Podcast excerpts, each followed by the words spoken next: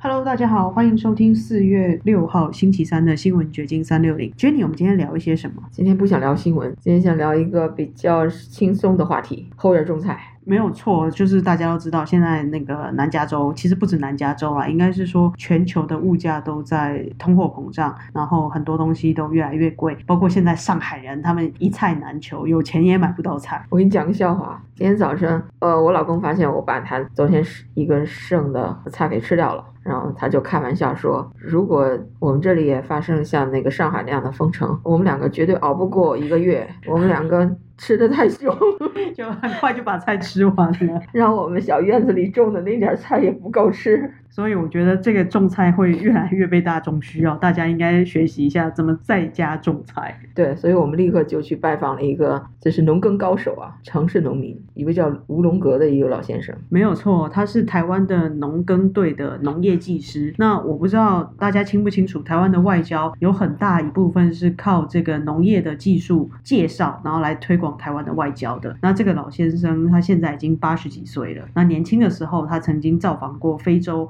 还有中南美洲很多国家，就是去推广教人家怎么种田。对他，就是因为人年纪大了嘛，说话都不太清楚了，然后。走路也是颤颤巍巍的，但是他就说你可能想象不到我年轻时候那些经历，我可以想象。其实我们这南加州有藏龙卧虎，有很多年纪很大的人，看上去不起眼，但实际上他们年轻的时候曾经都是风云人物。的确哦，像这个五龙阁，他就在 Arcadia，就是所谓的豪宅区，就华裔富豪最喜欢居住的地方。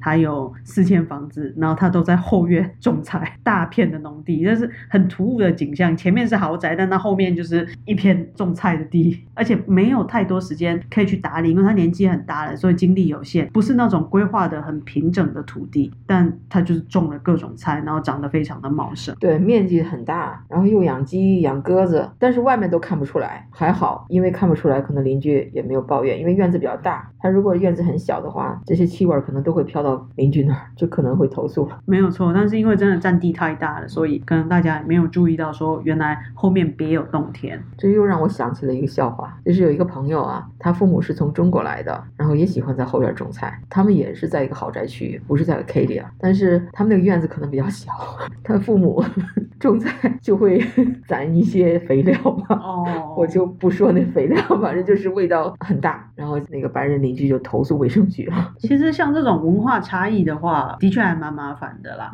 我在想，这种做堆肥其实应该也可以做的没有味道吧？我在想，应该。是有这个，它不是堆肥。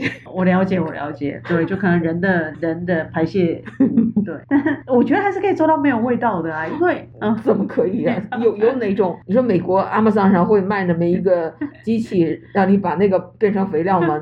没有人会制造那种装置的。OK，那我就不清楚了，因为我看到吴龙阁他自己的堆肥方法，就是他去不是买哦，是那个因为 Arcadia 有马场嘛，然后还有很多墨西哥人养马，所以他就去收集了很多。马粪免费收集来的马粪，然后他自己就把它静置堆肥，做成有机的肥料，他挺厉害。因为他在 Arcadia，他正好挨着马场，所以就是马粪。然后如果是在 Covina 那边，那就靠近一些呃牧场，那有很多牛粪，而且那些牧场主他是免费的让你取了，只要你有车，你自己去拉，就在路边。我记得十多年前我们采访过一对印度裔的兄弟，哎，他们都是实际上都是高材生了，就是学电脑的高材生。完全可以进硅谷一些公司，但是他们放弃了，因为他想做农民，他想种各种果树、蔬菜，也是一种农工经济吧。然后他就开始就在自家的院子里种菜，然后他每一周还组织一些志趣相投的人到他们家去交流种菜的经验，还有一些养蜂人也去交流，当然都是一些老美了，各个族裔的。都是那种有点像 hippies 的那种，不是那种朝九晚五在高楼大厦里的那些白领的风格，而是完全是就是城市农民的那种风格的那些人聚在一起，挺有意思。我也参加过一些所谓的这种农业分享，算培训班吧，但基本上都是免费的，就教你一些嫁接啊，然后还有就是如何把厨余做成肥料这样子的，蛮有意义，而且且很实用的这种推广农业 community，。他是志同道合的人，美国一直有这样的人，而且这是十多年前啊，现在这种种菜的人就更多了。嗯，那时候就已经有挺风靡的了，很多人家都去，就是想回归传统，回归返璞归真吧。可能厌恶了这种高科技的生活，他想回到原始那个人的原始生活的状态，喜欢种地。其实他家那个院子并不大，比乌龙阁老先生的院子要小多了，但是他还是放弃工作，就是要专门的耕种他的那个小院，还铺了一些灌溉的那个管道，挺能折腾的。对，还好他妈挺理解的，我说要是一个中国妈妈看着儿子放弃高薪职业，不去当电脑工程师，在家种地。种地为生，那可能要气疯了。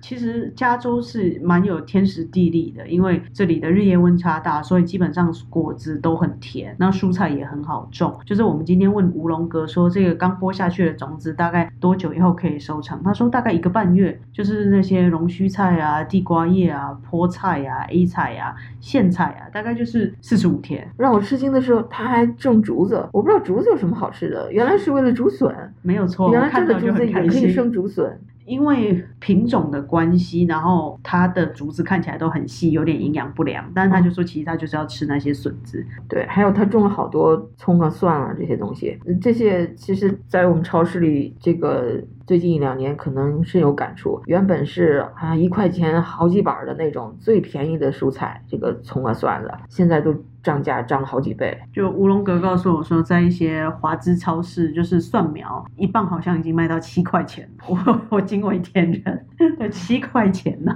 而且是 organic 的。对，还有他的种了几棵桑葚树，哎，我特别喜欢桑葚，因为结那个果子，现在正好是桑葚成熟的季节。只可惜他那个树好像结的果子不是很多。因为我们不是去他全部种桑葚那一片，他说他在另外一个屋子的后院里面，就是结实累累，整片都是桑葚树，就是又黑然后又大的那桑葚果，其实做成果酱啊，或者是泡茶喝都很棒，当然生吃也很好了。对，不过它那个鸡舍啊、鸽子窝那个味道够够呛人的。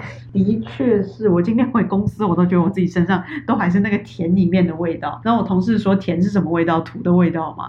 我说嗯，没有，就是鸡粪的味道。所以说不是人人都能当农民的，但是他很适应啊，他进进出出的那么大年纪，一点儿也没有被呛到。他说他自己的膝关节有点退化，所以他很聪明。因为田真的太大，他隔几个田垄他就摆了一个拐杖，隔几个田垄他说，你看我到处都有椅子跟拐杖。他累了，他可能就休息一下，或换一个拐杖，因为可能走到哪他就扔到哪，对不对？嗯，我觉得他非常的聪明，是一个很聪明的种田的农夫。对，嗯，其实，在后院种田原来是这个亚裔啊，什么越南裔、华人最喜欢干的事儿。但是我觉得，随这个疫情的这个发展吧，呃，越来越多的老美也在干这种事儿了。这已经不是奇葩的事情。没有错，就是很多人，而且比如说我们刚才提到的那种做 IT 的啦，科技电脑工程师，我认识也有那个做房屋中介的，然后他后来觉得这个在自己家里后院种一些东西不错，种着种着，后来变成种水果，变成他的正职，房屋中介反而是副业。这个吴老先生他还有一个绝活儿，他是如此的能种东西，连在水泥地里都能种出东西来。对，这个是让人非常惊讶的，因为南家的土地其实很肥沃，没有到什么寸土寸金，那一定要精耕细作。但是他既然在水泥地里面种出地瓜叶，还种出了什么，我有点忘了。但反正他真的是在那个工厂旁边的水泥地种了好多东西。你还记得他是怎么从水泥地里种的吗？是在那上面铺了土吗？还是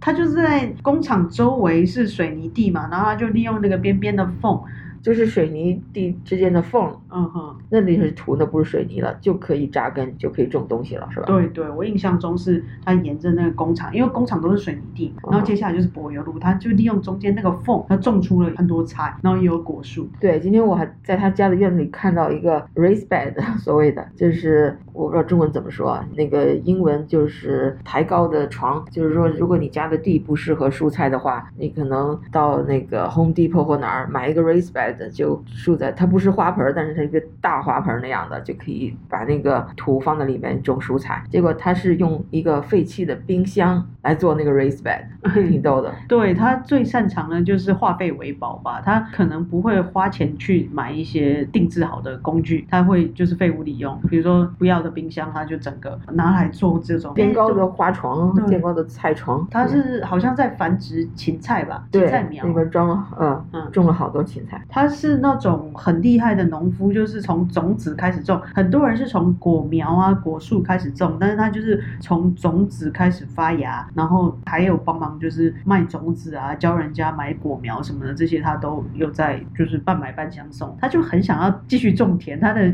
人生好像活下去唯一的目的就是种田。对他特别欢迎人们到他家里去买他的呃蔬菜，还有鸡蛋。没有错，他说他现在最大的困扰是他不知道货销到哪里去，因为以前周末他都会去 farmer market，就是到农副市集里面去摆摊，但是后来因为年纪大了，家人都不让他出去卖东西，但是他又一直在种，家人没有办法阻止他种。是啊，他种了又吃不了，对你说他他太太能吃多少？是他一天至少喂鸡也只能喂那么多，对他好好多那种包心菜、高丽菜，看起来好嫩。他说那是喂鸡的啦，就是真可惜啊。对，我想说人要买那一颗超市，我觉得七八块跑不掉，绝对跑不掉。但是，但他就是哦，那是我要喂鸡的。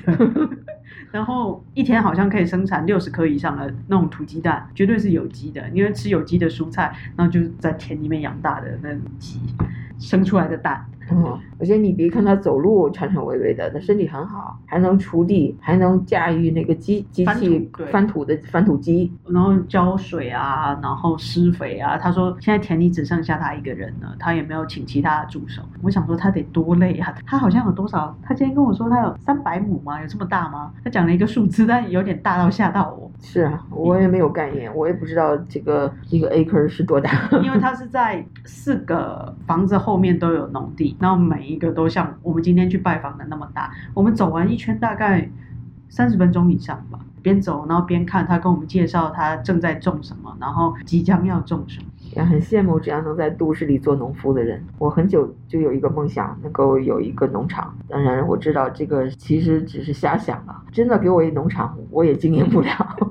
对，因为你说要每天起来浇水啊、施肥啊、除草啊，好多事情要做。其实农夫也是很忙碌的。对，而且你要做农夫也也得有这方面的细胞啊。我没有这个基因，根本就。他应该有绿手指。乌龙格他最厉害的东西就是，我觉得他好像都说他随便种种，他也没有什么章法，嗯但是可能以前他在非洲的农耕队或者是南美洲的农耕队，他累积了很多经验。他说大陆人甚至想聘请他去那边帮他们种东西，海南岛的人有想要请他过去种香蕉，然后在他今天讲的哪一个地方，也有人叫他过去帮忙种菜，好像北海吧？广西啊，还是对对，广西。嗯哼，嗯，反正这个人是种田种出名的。对，而且全世界都种，南美洲、中国也去过。还有非洲，然后在北美，现在在北美、亚洲、欧洲，可能他剩欧洲他没去种过。大概就欧洲没去过，或者澳洲之类的这种地方。但是奇怪的是，他的孩子都不喜欢种地，其实老人家也蛮落寞的，他就觉得，哎，他的小孩又不喜欢种田，